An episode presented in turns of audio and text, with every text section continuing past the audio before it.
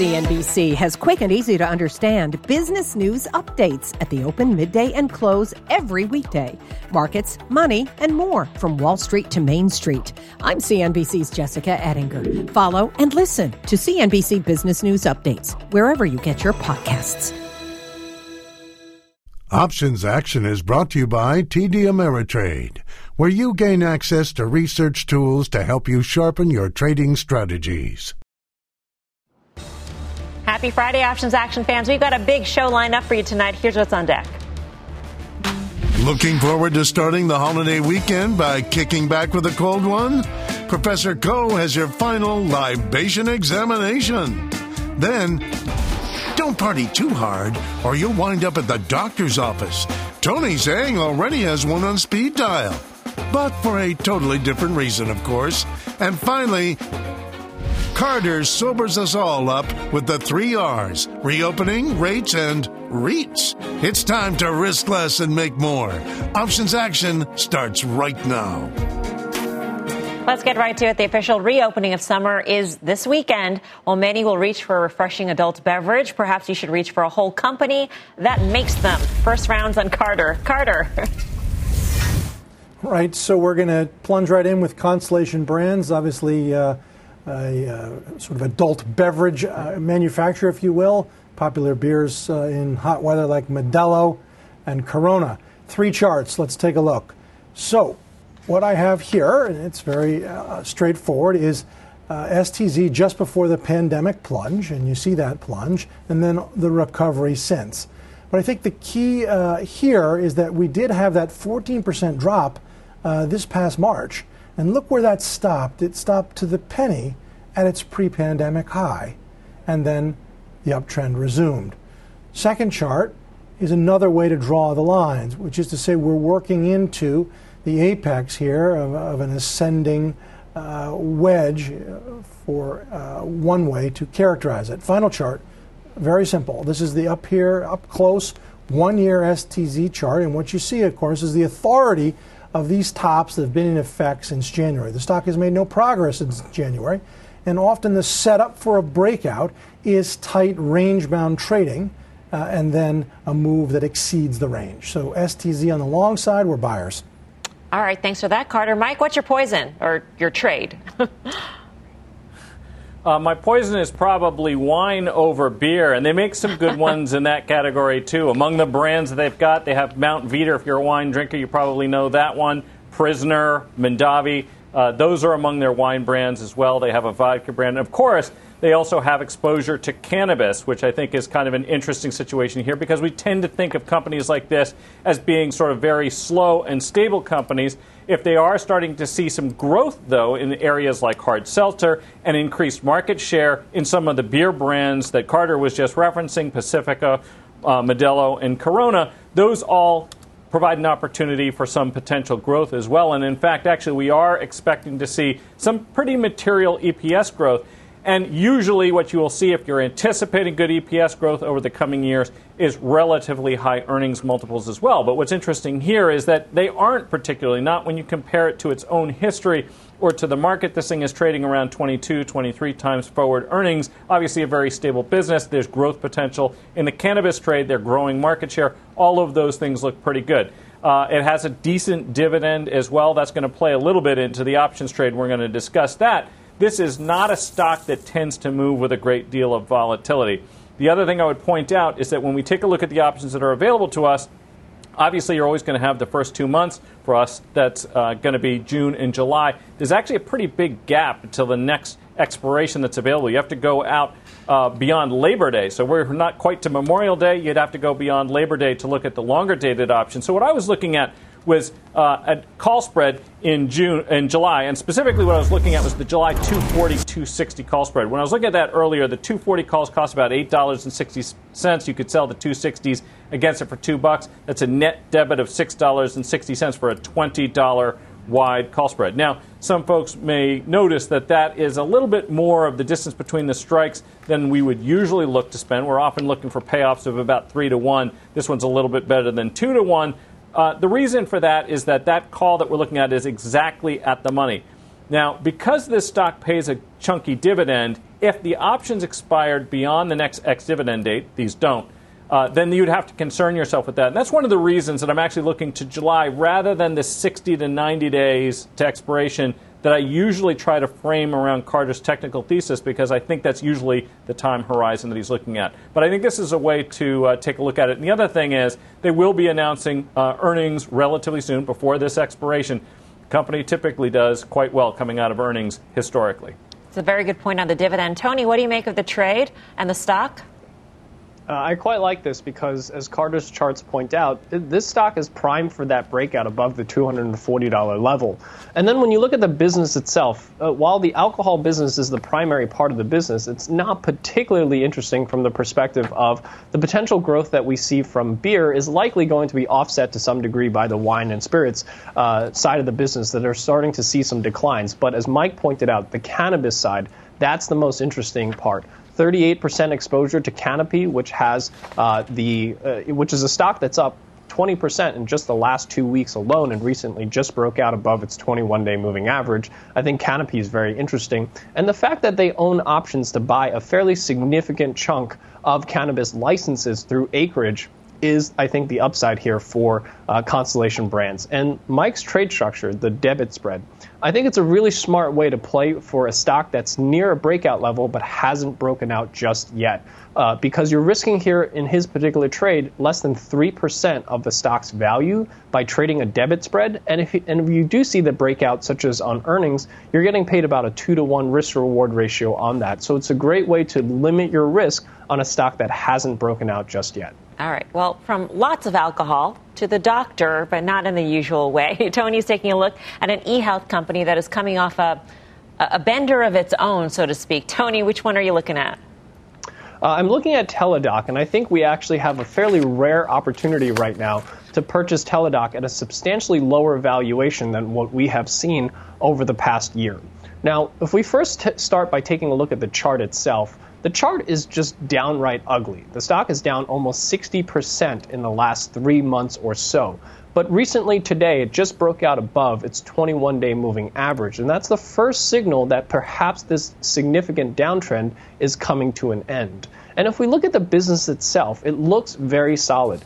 80% of their business comes from reoccurring memberships, specifically from corporate sponsored plans. And they recently just launched employee sponsored mental health plans, which is what's driven a lot of the growth here. 500% growth last year on these, uh, over 100% growth still expected, well over 100% growth expected this year on the mental health side of the business. So if you look at the if you look at the, the, the stock itself, it's down 36% from the same time last year but revenues are 87 time 87% higher than the same time last year. So trading at what I think is a very compelling valuation with the technical lineup breaking out above that 21-day moving average, I think is an interesting time to take a look at Teladoc.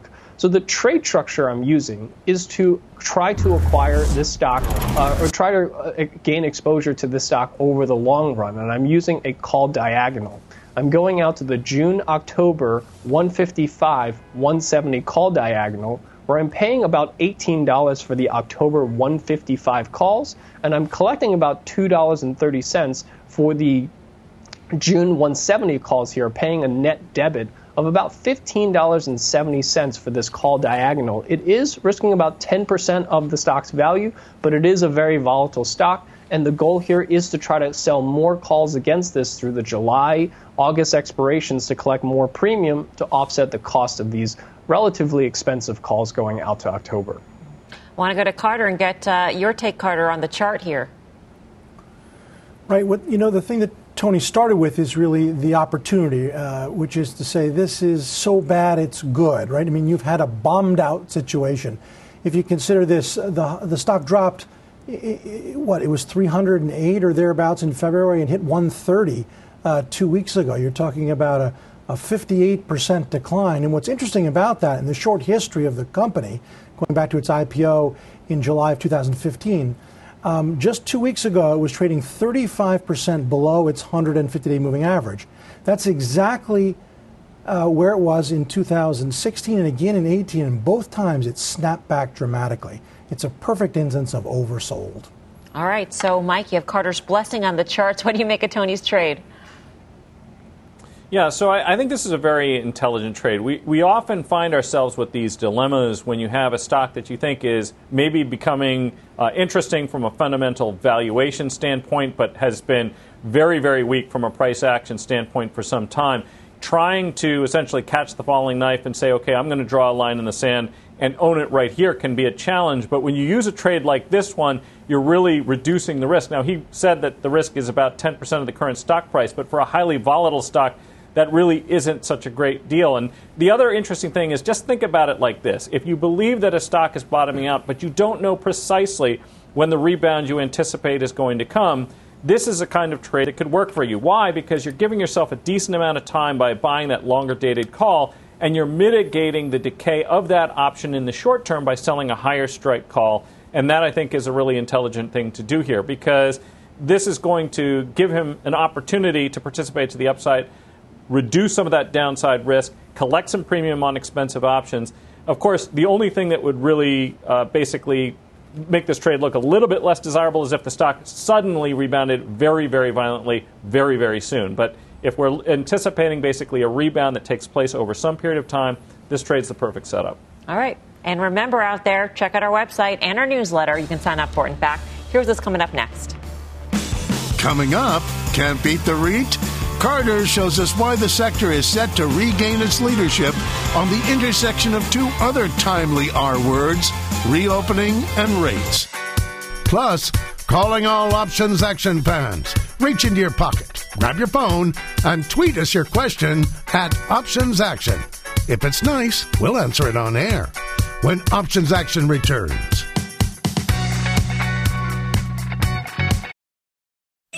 CNBC has quick and easy to understand business news updates at the open, midday, and close every weekday. Markets, money, and more from Wall Street to Main Street. I'm CNBC's Jessica Ettinger. Follow and listen to CNBC Business News Updates wherever you get your podcasts.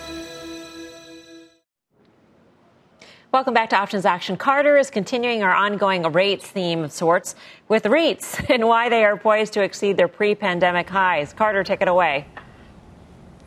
Sure. I mean, what we know, and we were you all discussing it on, on Fast earlier, earlier in the hour, that rates basically are stuck, despite consensus just a month ago when we were hitting 1.7, 175, that we were on our way to 2. We are sitting here at 155, 16 and not moving. And so, uh, what looks good to my eye is the setup in REITs. Uh, let's look at the charts. So we're going to look at the IYR, that's the iShares US Real Estate ETF. The first chart is a two panel, and the interesting thing here is think about how many sectors and stocks have finally gotten back above their pre-pandemic level. You're talking about 70, 80% of the stocks in the S&P. But REITs as a sector, as a theme, are just now approaching the level before the plunge associated with COVID. You can see that on the top panel. That's the red line drawn. On the bottom panel is relative performance to the S&P 500. And what you see there and very clearly is a bottoming out formation. REITs are starting to outperform the S&P. Second of three charts.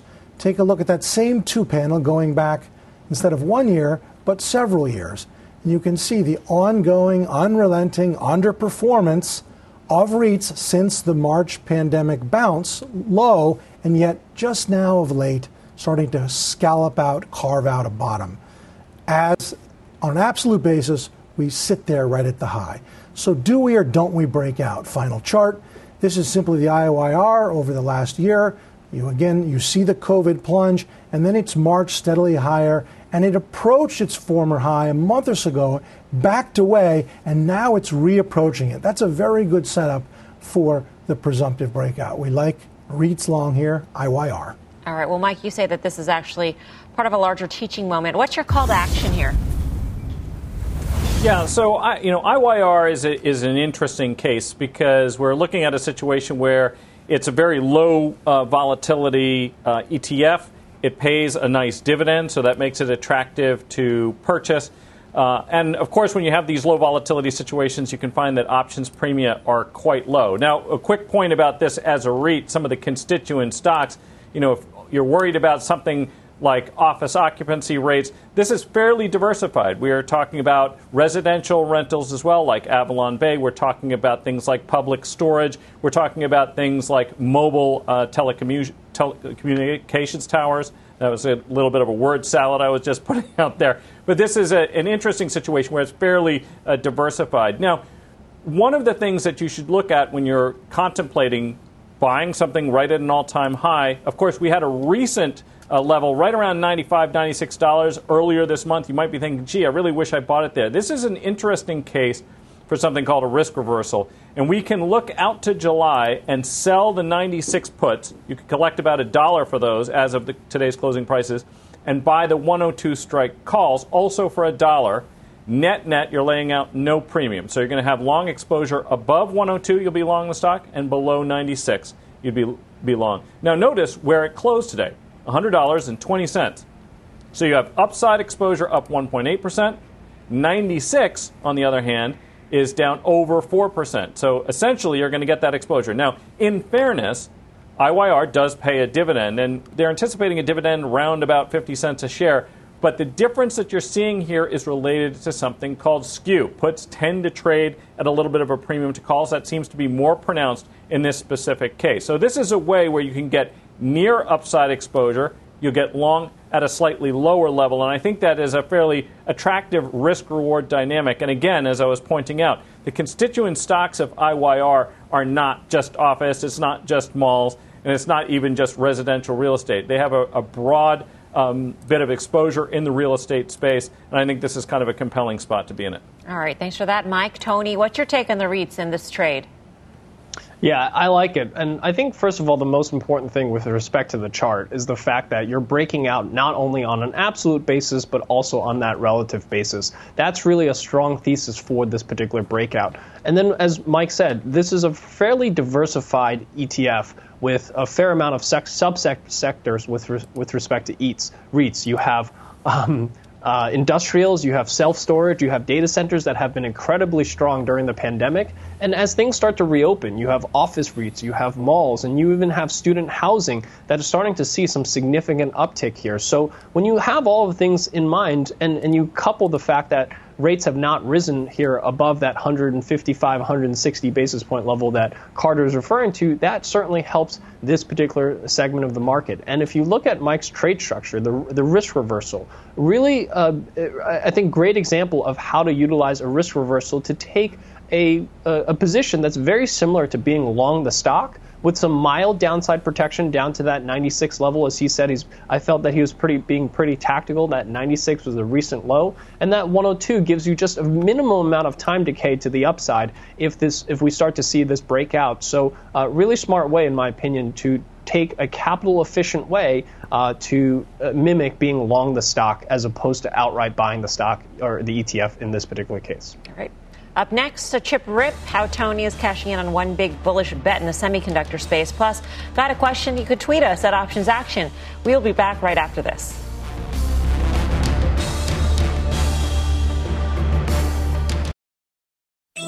CNBC has quick and easy to understand business news updates at the open, midday, and close every weekday. Markets, money, and more from Wall Street to Main Street. I'm CNBC's Jessica Ettinger. Follow and listen to CNBC Business News Updates wherever you get your podcasts. Welcome back to Options Action. Time to take a look back at a couple of our open trades. Just last week, Tony got bullish on NVIDIA into earnings. This is a stock that has been stuck between 500 and 590 for the last nine months, but we're starting to see some breakouts here, both on an absolute and relative basis, above that 590 resistance level. So that is the key that I like to see going into an earnings event. And then when you look at the business itself, NVIDIA is really firing on all cylinders. I'm going out to June and I'm selling the 600 560 put spread here, collecting about $15.85 on this $40 wide credit spread. So I'm collecting almost 40% of the width. Well, that trade is solidly in the green. So, Tony, what are you doing now? Yeah, so for investors who uh, sold this credit spread on Monday, you would have collected about $13 instead of that 15 but you would have been able to buy it back earlier today at about $3. So you were able to make about 76% of the max gain on this particular trade. It's time to take your profits and move on to the next one. All right. Well, just last week, Carter and Mike laid out how to play Costco into earnings. It has been in this perfect, literally perfect 45 degree angle straight up, a beautiful channel, and it's been a 10 bagger. Its low was $40 and essentially it's at 400 versus the S&P since the 09 low, which has been a 5 bagger. So I mean this is the champion by any measure. I was looking at that earlier today. Those July 385 calls, those were costing about $10.30, and the June 400s, those were about $2.57, so approximately 25% of the premium that I was spending on the longer dated option. That should take care of some of the decay that you'll see coming out of the catalyst that is earnings. Well, since earnings last night, obviously, the stock closed at 378 and change, down by just about 2%. So, um, Carter, what do you think of the chart here? Right. So, when you're playing for an event and the chart is set up for an event, a bounce off 150 moving average or a breakout, the event comes and goes, and the chart, the stock doesn't do what you're expecting it to do, then you move on. And so, in this case, I think we just uh, move on. Mike?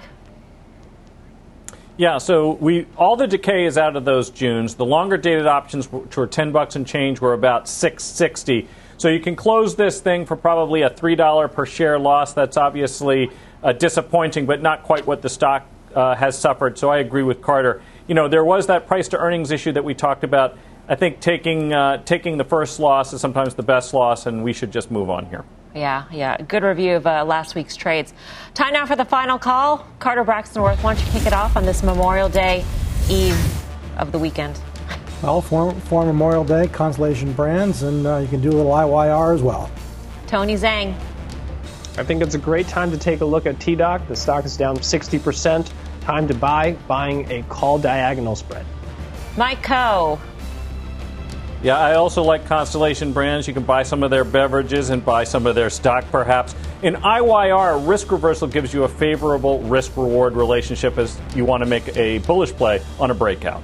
All right. Well, that does it for us here on Options Action. We'll be back here next Friday at 5:30 p.m. Eastern Time. Have a great Memorial Day weekend. Don't forget why we are celebrating on Monday, and don't go anywhere. A special bonus hour of Fast Money is up next.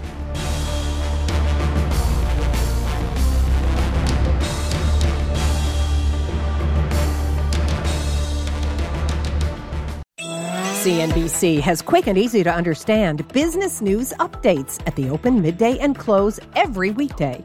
Markets, money, and more from Wall Street to Main Street. I'm CNBC's Jessica Ettinger. Follow and listen to CNBC Business News Updates wherever you get your podcasts.